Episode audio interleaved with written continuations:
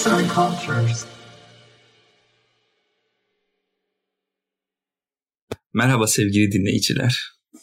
Bugün Twitter'da da görmüşsünüzdür. Hayvan hakları ile ilgili, hayvanlarla ilgili bir takım hashtagler çıktı gene. Ve bu hayvanlara yapılan zulüm aslında hiçbir zaman bitmiyor ve gittikçe de artıyor. Yeni neslin bununla ilgili çok ciddi çalıştığını düşünüyoruz biz. Özellikle bizim yaşıtımızdaki ve bizden daha genç olan insanların mümkün olabildiğince bütün herkese bu konuyla ilgili bilgilendirme yapmaya çalışıyoruz. Paylaşımlar yapıyoruz. Paylaşım yapan kurumları ya da kişileri destekliyoruz. E, bugün de podcast'te aslında veganlıktan bahsedeceğiz biraz. Hazır üstüne gelmişken bu konuyu tercih ettik. Veganlık nedir? Veganizm nedir? Hayvanlarla ne ilgisi vardır? Ama bunu şöyle düşünmeyin. Hani vegan olmayanı dışla, dışlıyoruz anlamında değil. Sadece veganlığın ne olduğu ile ilgili açıklama yapmak istiyoruz aslında. Çünkü orada şöyle bir ayrım oluyor. E, ben veganım. E, sen vegan değilsin. O zaman her şeyde olduğu gibi birbirimize ayrışıyoruz. Ama buradaki konu bu değil. Veganlığın ne olduğunu anlatacağız biz size. Yavaştan başlayalım. Vegan topluluğu 1979 yılında yaptığı tanıma göre veganlık hayvanların gıda, giyim, kozmetik, temizlik, eğlence gibi çeşitli nedenler öne sürülerek maruz bırakıldıkları sömürünün her türlüsünü reddeden bir felsefedir. Veganlık sadece bitkisel besinlere dayalı bir beslenme biçiminden ibaret değildir. Hayvan haklarını savunmaya dayanan sosyal ve politik bir harekettir. Geçenlerde Türkiye'de de çok etki yaratan, dünyada da etki yaratan bir video vardı biliyorsunuz Rife diye. Kozmetik ürünlerin hayvanların üstünde denediklerini anlatan çok güzel böyle kısa bir stop motion video yapmışlardı. Toplum olarak çok dikkat ediyoruz böyle videolar çıktığında ama bu konular popüler olduğu için aslında dikkat ediyoruz yoksa kişisel olarak da bunları hayatımızın bir noktasında uyguluyor muyuz? Bu soru sanırım kritik bir soru. Dinleyen herkesin kendi kendisine sormasını istiyoruz aslında. Konumuza dönecek olursak vejeteryan veganlar sadece hayvanların etinin tüketilmesine karşı iken veganlar hayvanlardan elde edilen süt, süt ürünleri, yumurta ve bal gibi ürünlerin tüketimine de karşıdırlar. Bunun yanı sıra deri, tiftik, yün gibi hayvan kullanımından elde edilen eşyaları ve hayvanlar üzerinde test edilmiş ürünleri kullanmazlar. Hayvanların at yarışları, boğa güreşleri, faytonculuk ve hayvanat bahçesi gibi eğlence sektörüne hizmet eden alanlarda da kullanımına karşıdırlar. Türcülük yani speciasim nedir? Bu zamana kadar reklamlarda çayırlarda koşan mutlu inekler görmüş olsak da işin aslı pek de öyle değildir. Süt endüstrisinde inekler süt üretimi için suni yollarla hamile bırakılırlar. Yeni doğan buzağılar 1-3 gün içerisinde annelerinden zorla ayrılırlar çünkü ineğin sütünü yavrusuna değil insanlara vermesini sağlamak amaçlanmaktadır. Yavrusu için ürettiği süt zorla ineklerden alınır ve kar elde etmek için kullanılır. Bu döngüde inekler hem fiziksel hem duygusal acı çekerler ve süt üretimleri azaldığında verimsiz olarak görülerek öldürülürler. Normalde 25-30 ömre sahip olmalarına rağmen bu döngü içerisinde 6 yaşına geldiklerinde verimsiz olarak etiketlenmiş olurlar.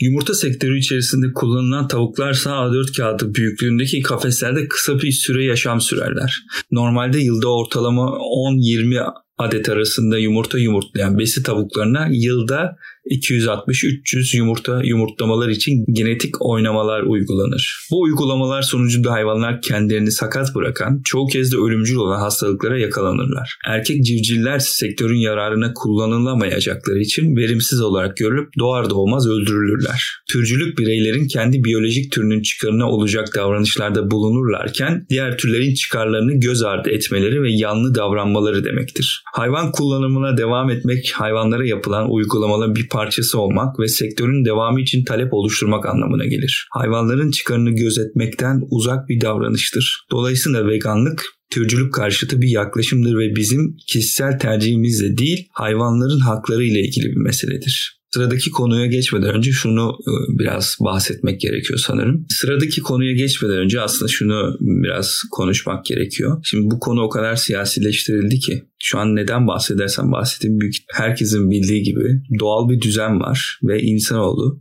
bu doğal düzenin içerisinde kendini tanrı rolü verdiği bütün her şeyde işte bu hayvanların genetikleriyle oynamak olsun. İşte deminki bahsettiğimiz konuda normalde 20-30 tane yumurta çıkartırken 300-400'e çıkarması. Bu gibi genetik oynamalarla işte kendini tanrı rolü biçiyor. Tüketim dediğimiz şey aslında böyle bir şey değil. Hani tüketim zaten tamam var. Bu konularda sanki daha bilinçli olmaya ihtiyacımız var gibi düşünüyoruz biz. Ve şu soruyu da sormak istiyoruz aslında. Filozof bunu ahlak felsefesine göre değerlendirmiş. Vegan olmadan hayvansever olabilir miyiz? Bu herkesin kafasında olan bir sorudur ve çok da tartışılan bir konudur toplumda. Filozof Jeremy Bentham'ın ahlak felsefesine göre acı çekme yetisi olan bütün varlıkların çıkarlarının gözetilmesi gerekir diyor başka bir canlının çıkarını gözetmek için askeri gereklilik o canlının acıyı hissedebiliyor olmasıdır. Bir taşı tekmelediğimizde taşın çıkarlarına aykırı davrandığımızı iddia etmeyiz. Fakat hayvanlar korkuyu, acıyı ve hazzı hissedebilen canlılardır. Canlarının yanacağını hissettiklerinde kaçarlar ve ölmemek için direnirler. Yalnızca evimizde beslediğimiz kedi, köpek, kuş gibi hayvanlar değil, inek, koyun, tavuk gibi hayvanlar da bilince sahiptirler ve acıyı hissedebilirler.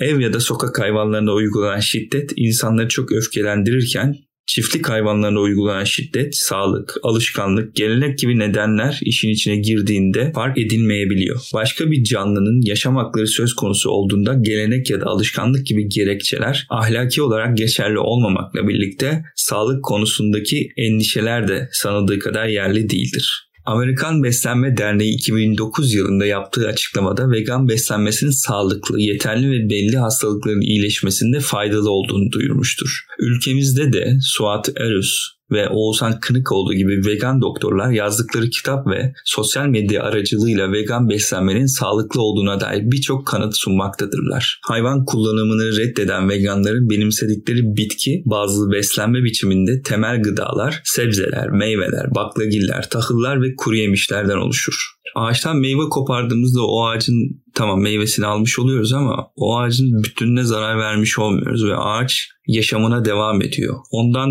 bir meyve eksiliyor ama onun gelişimine engel olmuyoruz. Ve aslında onu öldürmüyoruz. Sadece meyvesini alıyoruz. Burada karıştırdığımız en büyük şey bu sanırım. Ama bir iğneyi, bir canlıyı, etini aldığımızda onun varoluşuna, yaşamsallığına yok etmiş oluyoruz. O yüzden orada bir ayrım yapmak gerekiyor. Birinde varoluşunu ve yaşamsallığını yok etmiyoruz. Sadece meyvesini alıyoruz. Diğerinde onun varlığını yok ediyoruz. Aradaki en büyük fark bu veganlıkla ilgili sorulan sorulardan biri bu. Yani o yüzden işte sebzeler, meyveler, baklagiller, tahıllar, doğada bulunan bütün doğa ürünleri olabilir. Sanılanın aksine ulaşımı ülkemizde henüz kolay ve ucuz olmayan avokado, bitkisel sütler, bitkisel peynirler ve vegan burgerler gibi ürünler vegan beslenme içerisinde tüketilmesi zorunlu olan gıdalar değillerdir. Bu hafta bir dijital dergi çıkardık ve bundan sonraki aylarda çıkarmaya devam edeceğiz. Ücreti 5 lira gibi küçük bir rakam dergimizde bu konulara yer vereceğiz. Hayvanlarla ilgili, hayvan hakları ile ilgili,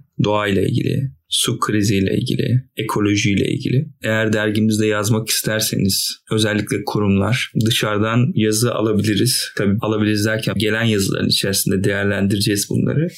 Sizlerin de katkılarını bekliyoruz arkadaşlar. Beni dinleyen kaç bin kişi var bilmiyorum ama birlikten kuvvet doğar. Hepimiz birimiz, birimiz hepimiz için diyorum. Bu yazıyı yazan da Ayşenur Deveci, seslendiren yani ben Rıdvan Tüzemen.